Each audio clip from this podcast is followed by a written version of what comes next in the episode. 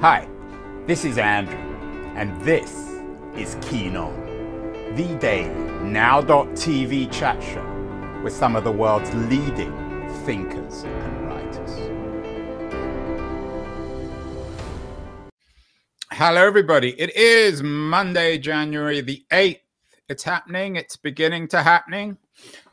Computers are invading us, or that at least what it seems from the news this morning. Apple's Vision Pro is about to launch. It launches at the beginning of February.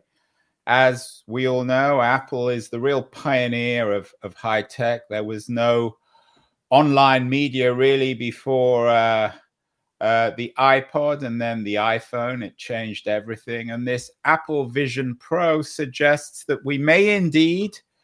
Uh, be increasingly living in a virtual real world and maybe even our brains will be connected as we put these vision pro glasses on. Uh, one man who's been giving a lot of thought to the future of technology is my guest today. He's a emmy winner and is a best-selling brazilian writer pj caldas uh, he has a new book out. It's called um, the girl from wudang and it's about an imaginary future in which all our brains are connected. Um, PJ is joining us from a rather chilly Greenwich, Connecticut. He's originally from Rio, so for him, I'm sure the Connecticut winters are, are brutal. Uh, PJ, what do you make of this Vision Pro, uh, Vision Pro news? Is it the beginning of the end, or the beginning of the beginning, or is it just more uh, marketing guff from from Apple? I think it could. It's the beginning of something new, but you know, I'm I'm the transition that we're going through in, in in the world with technology invading our lives more and more and enhancing or or disrupting whatever it is. I think that these are. I, I grew up in Rio, as I said, and and for me, technology is like a wave. You know, the thing you learn by being a kid in Rio is that when a wave comes, you either go for kind of run for the sand or you dive in. You cannot just be there trying to hold the wave. It's coming, you know, one way or another, you're going to have to deal with that. So the wave is coming. And as you say, what you learned from growing up in Rio is you've got to deal with it. What is the wave then, PJ? And, and, and how do you deal with it in The Girl from Wudang? I mean, the, I think that the wave is that technology is taking over more of our senses and taking over more transparent um, uh, is becoming more transparent and, and understanding whether if you like it or not it's going to start to understand and try to learn what we are going we're about to do one way or another. The the this, the whole technology that that i was working on with the in the book was based on on some some early designs and studies and, and thought experiments about these technology that connect a brain to another brain, creating a network of super brains. And, uh, and they're based on, on technologies, on, on experiments that are going right now in the world with they're they're trying to connect in, in a in a smaller way now, but it's it's already a path to it that connects our our brain directly into a computer. So once you're connecting to a computer, it can connect to another brain and everything. And and this is going to change quite a lot. I think that the the what we think what we see is artificial artificial intelligence coming and the possibilities of it in terms of all the the the the mental capacity, the the intellectual capacity of the world is going to get amplified. Maybe uh, when we connect brains, is going to be another jump, another big um, leap forward or backward or sideways. I don't know, and, and no one knows, but it's going to be a very transformative experience. I think that kind of when you go when you put that on your eyes like this is going to give us a glimpse of what the future is going to be, but it's barely a glimpse. Yeah, I wouldn't call it a wave. I would call it a tsunami. I mean, this changes everything. I, um, I just finished Douglas Hofstadter's classic Gödel, Escher, Bach, and Eternal Golden Braid, a book about AI, a classic that he wrote 30 years ago, and it's still incredibly relevant. In the beginning of the book, he talks about the way in which this technology cha- challenges and redefines our sense of the self. Yeah. Um, when we have connected brains, PJ, the conventional enlightenment sense of the self that we have been defining and refining for the last 300 years that's swept away. It's drowned in this new technology isn't it? Yeah no, the the the the benefit that i had as a as a novelist writing about is that i could think about this future and and, and get into the head of a single person try to imagine how not the world is going to be but how a person is going to feel in that in that world. And one of the most um, daunting feelings is the feeling of of entrapment and in slavery. It's like if you, you know, the, in, in the book, the story that the, the scientists working on it, they were trying to connect brains to create an alternative to a super intelligent um, artificial intelligence because computers are theoretically they are infinitely scalable and our brains are limited to our skulls so they're trying to connect the brain so it could be as a species be more intelligent than these alternative that was about to surpass our our um, cognitive ability. Now, when they connect brains, it creates a it may create a feeling of of godless of, of, of god kind um, power, which which is something that some scientists are saying that we're going to experiment. But it, it but also implies, also creates a feeling that you gave up your individuality to these other creature that is not really you. They're part of, but it's not you. We become, in a way, like ants. They're a, a, a very irrelevant part of a, a, bigger creature that is a colony or a bee or you know and and that's a a very concerning feeling yeah you you describe it well i think um entrapment slavery that one way of looking at it is that this technology will liberate us from our false sense of self, the idea that there's something absolute and inevitable about us as individuals.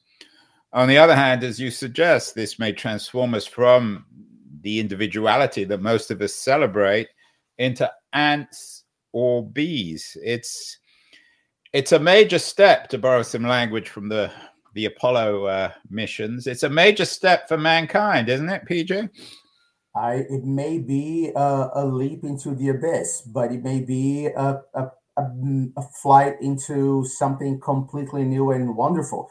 And and I'm right now I'm reserving the, the I'm reserving myself the right to look at that with with an open mind and think that that the possibilities good and bad are both there and I and and who knows? We we are so stuck and so committed to our idea of individuality as the definition of our species. But what if we're much happier when we connect? I'm not saying that we will be.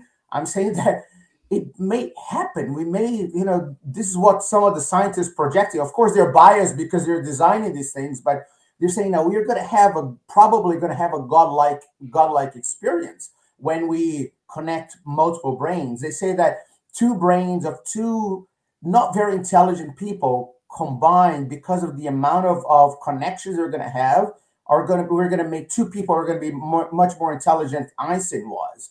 So what are we going to be capable of doing? What are we going to be um, capable of achieving as as groups and as a species? And you know it's i think it's it's intriguing. I'm i'm intrigued by by this future ahead but it's for me it's like I feel like we are the the the, the caveman, uh, uh, like a caveman that just realized they can carry fire on the end of a stick. Yeah. And we don't understand yet that this can cook the fish and that is going to melt rocks and it's going to allow us to put the rocks are going to be able to melt caves on one on top of each other and build cities and you know we cannot see the the, the compounded uh, results of what we are seeing. We are touching something so big and transformative that is impossible to see other than having a these a glimpse here and there once we experiment with these things.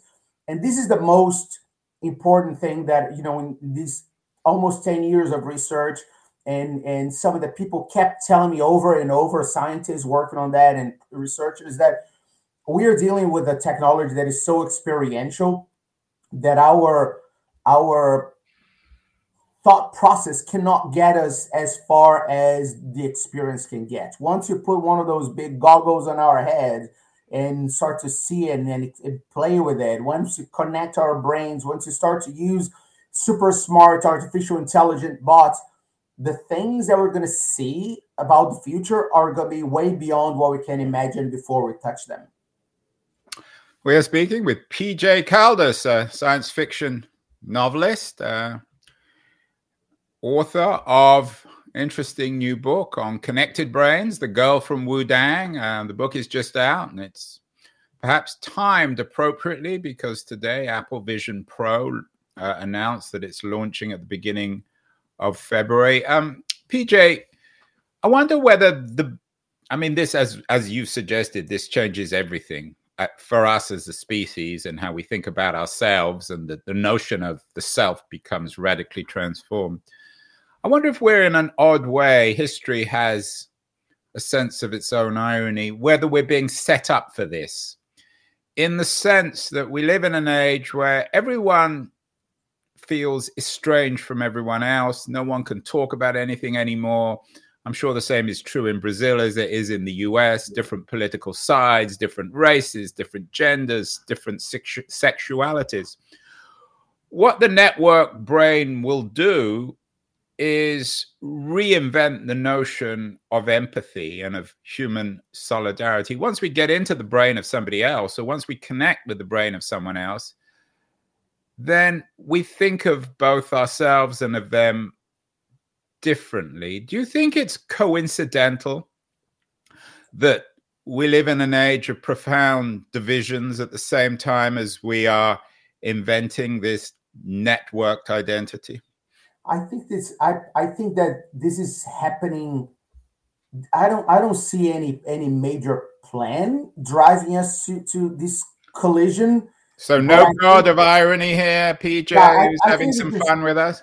I think there's the irony of fate.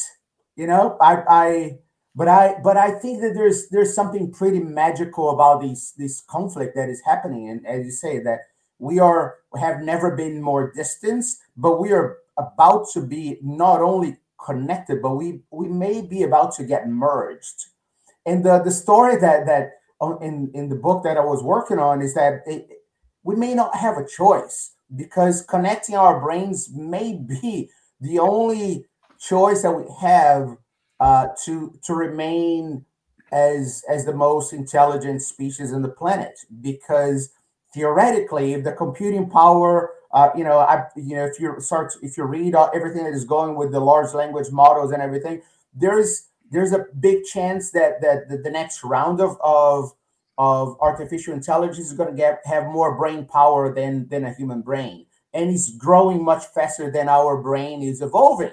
So at some point it's very reasonable to expect that we are not going to have the, the biggest brain the most powerful brain in the planet that could be a good thing that could be a bad thing you know because we're we're no longer the top of the food chain um, and these connected brains can be our, our alternative to that but again, we don't know if that's good or bad. If it gets stuck to out what humanity has been, I'm sure that we're going to freak out and we we lost everything. But you know, who knows? Maybe 200 years from now, we're going to look back and feel like, yeah, this is.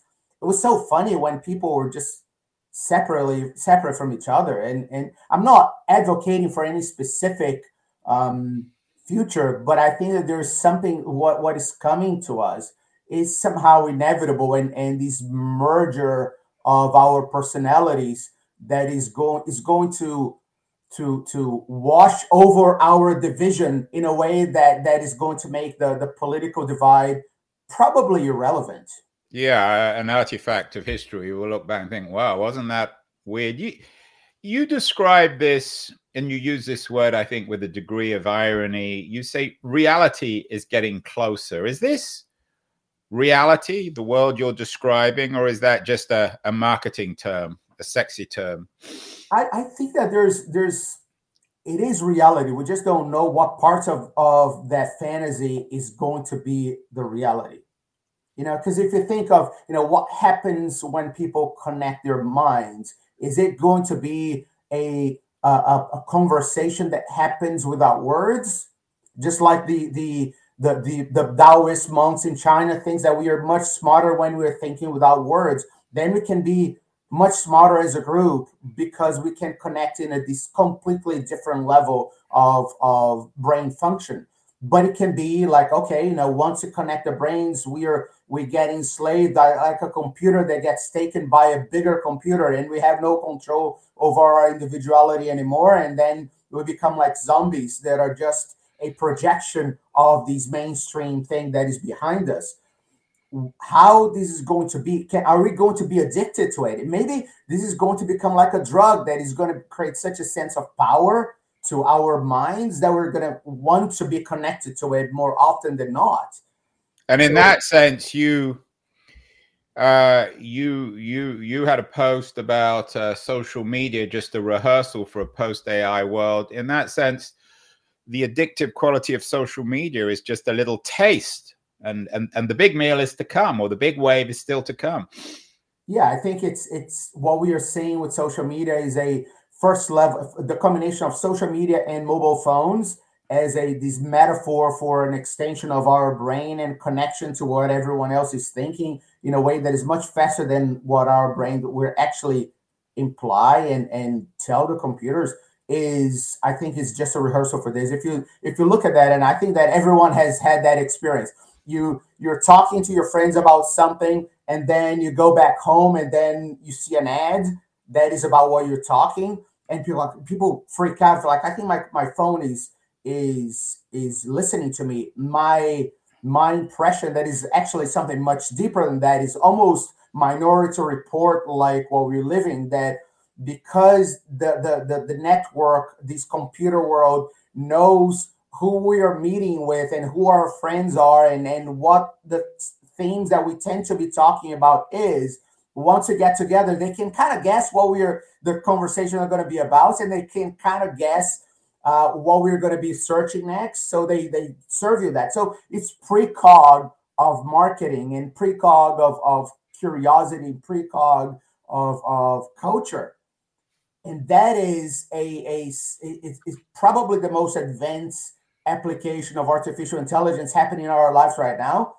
We're just to take when once these connections start to happen we're just going deeper into that that ocean you know? Yeah. Oceans waves all these metaphors but only come from someone who grew up in rio. Uh, pj caldas is the author of the girl from wudang. His day job is as an advertising executive but he seems to see the future as clearly as anyone although who knows what that future is. Um, i want to remind everyone that high quality guests like pj are brought to us by our friends at Liberties, a quarterly journal of culture and politics, going to run a short feature on Liberties, and then we'll be back with PJ to talk more specifically about his new novel, The Girl from Wudang. So don't go away, anyone. We can see everything you're doing, even if you can't see us. Beyond the news, the noise, there is nuance, insight. Liberties is not just a journal of ideas, it's a meteor of intelligent substance. It's the place to be for engaged citizens politics, opinion, substance. Liberties is a triumph for freedom of thought, a quarterly of urgency, of cultural exploration, of intellectual delight, of immaculate prose. It's invaluable. Subscribe now or find Liberties at your favorite bookseller. And you can subscribe to Liberties at libertiesjournal.com. Very wise investment. It may not tell you about the future, but it will certainly tell you about good writing, and we're talking about good writing and imagination today and the future with my guest, PJ Caldas, the author of The Girl from Wudang, uh, an imaginary world of networked brains. Uh, one of the intriguing things I thought about your book, uh, PJ, um, is that it seems to suggest um, that the future is a return. It's the story of a young woman raised in the mountains of Wudang, China, a sacred place for kung fu and Taoism. Is this ideal, this futuristic notion of the, the networked brain? Is it in some ways a return to the traditional notions of Taoism? I mean, the, the story actually happened. The, the, this is a, a, very when you look at, at how the book took shape and what the book is a story the combining martial arts and taoism with with artificial intelligence and connected brains it feels like a very strange connection. But the reason why this came to be is because one day I realized that artificial intelligence uh, is a is, is a technology, is a is a way of a kind of computing is all based on on giving a machine a goal and letting that machine experiment with possibilities to see how close it can it can get to that goal. And and and that's how machine learning works right? You, you the, the computer gets closer to the goal whether if it's winning a chess game whether it's or or it's um creating a new protein you know once it gets closer it gets rewarded it gets further it gets punished so and i was studying taoism at the same time because i, I always practice martial arts and and taoism is a good the yin yang symbol and kind of the, the mythology around it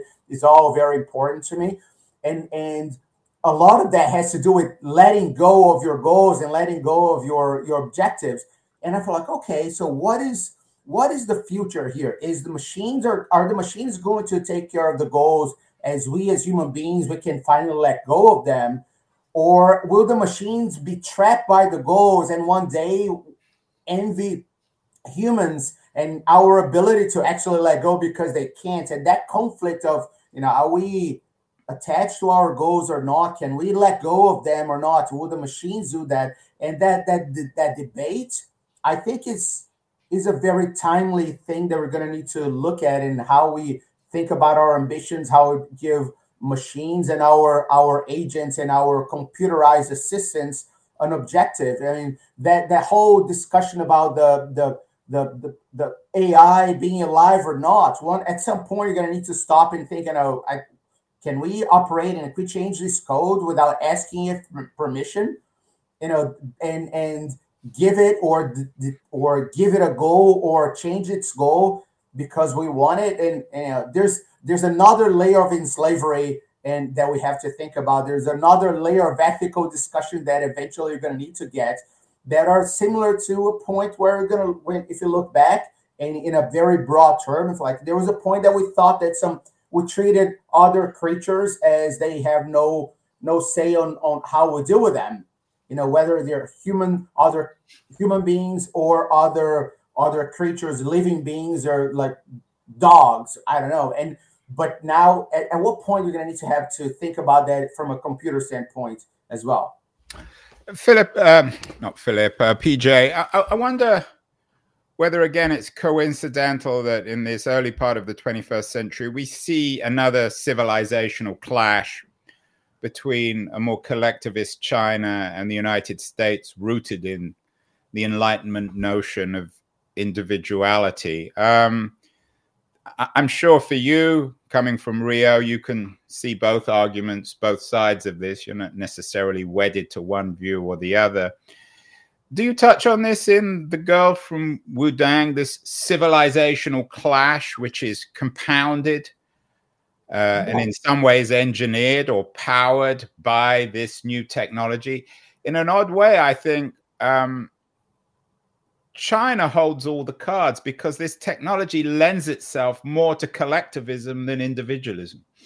Yeah, so the, the, the main character of the book by design is this woman that has no contact with technology whatsoever, but she lives in China with a way more collective society but she lives in the mountains, which keeps her away from it from a technological standpoint. And she's connected to the. Yeah, they call her tigress. Yeah, she, you know, she wants to, She's a wild beast, and she's a fighter. And there's nothing that there's nothing I, as a martial artist myself, and there's nothing that feels more individualistic than fighting. It's you versus another human being, and you're do, dealing with that.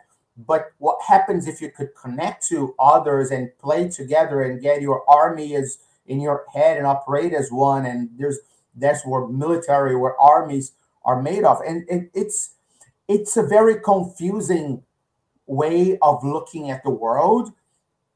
And I'm not shying away the story. I'm not shying away from that. I'm just showing it from the the perspective of a person that not only doesn't understand but hates these all this technological wave behind it, the technological layer around it, she does not like it, but she doesn't have a choice. She's she finds herself in the middle of this, and as a, a Luddite of, of, of, of, of sorts, she is obligated to deal with it, to deal with this future that is maybe 10 years, 20 years ahead of us in her life is happening right now. And that is kind of a little bit of a metaphor for everything that we're going to go through the next decade. We're going to be forced into a technological environment that we were not prepared for, we're not educated for, we're not, we cannot see ar- around the corner. And we don't know if, if the, the in that fight that she's going through, in the fight that we're going to go through metaphorically, if we're going to get punched or kicked or thrown on the on the floor. We just have to be prepared for that. And I think it's time we we think about that with with enough detachment from what life has been, so we can see the good and the bad of what's ahead. You have an unusually eclectic background, PJ. Your acknowledgement section of your website for the book uh, thanks everything from flow state and kung fu to Bruce Lee, video games, brain science. Uh, explain this eclecticism. Are you just an inquiring sort? How do you balance being a, an advertising executive in a rather, I've always thought, rather dirty business from this visionary quality of imagining the future?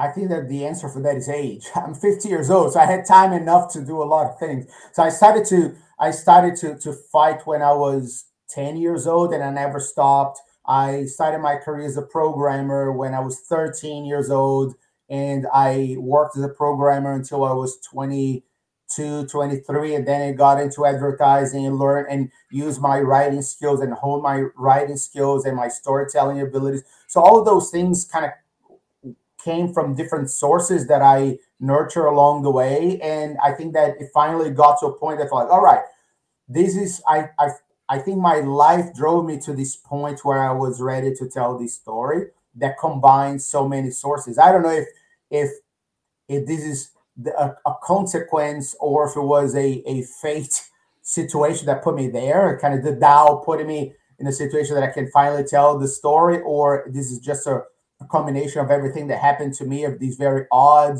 um, series of, of interests. But but the fact is they are they're linked and the the the ideas be, uh, of balance of and even the way that Taoists think right now are very close to to the the um, the way that the brain scientists are trying to define uh, these new technological environments and and connect to the brain they connect to the the, the I've, I've, I've talked to to brain scientists, for example, they were they were describing how the outer cortex is where we process language, and there's the, the side of the brain is something these kind of thoughts are work without without um, without words necessarily, and that's exactly how the Chinese explain how you need to fight. When you're fighting, you have to let go of the words, the the the the the the, the language part of your brain, and just use the center of it because the words are only necessary for when you're learning but once you once you grasp the the the, the meaning of things actually the words slow you down. And, and if you want to fat, fight that is kind of so fast you have to let go of those words. They call it the no mind state. That is what what brain scientists called like oh this is the deeper flow state of mind and so it was very odd to to go for different worlds and think that I was going to clash them and realize that no, they're way closer than than I anticipated. Final question, PJ. Is it paradoxical that on the one hand, you're obviously an unusual individual bringing all these interests together from Brazil, advertising executive, an acclaimed writer, science fiction writer, uh, originally from Rio, now living in Greenwich, Connecticut. So one of a kind. There aren't probably many PJ Calduses around. And on the other hand, you're writing about this collective brain. What happens to the PJ Calduses of the world? These unusual characters who have picked up all sorts of eclectic influences and are, aren't replicable in a world of the collective brain. Are you yourself um, endangered or types like you by this new world? Uh, this is the thing that, that keeps me up at night. The things that causes anxiety attacks in me is like how do we um, how do we celebrate and how do we preserve as a species our ability to develop multiple experiences instead of just getting melded into these one um, one mush that every, where everyone is not only the same, which is kind of happening, but become practically the same, not metaphorically speaking anymore. And I think that's my probably my number one concern because evolution depends evolution relies on on diversity on multiplicity on accidental differences. And the more we get things to become one the less we evolve. And i think that if we become finally become one it may be the biggest leap forward in our history but maybe the our last step into the abyss and demise because at some point at that point we may stop experimenting with our ideas and, and with our DNA and, and without experimentation, without new things, without accidents and multiplicity and diversity, there's no evolution.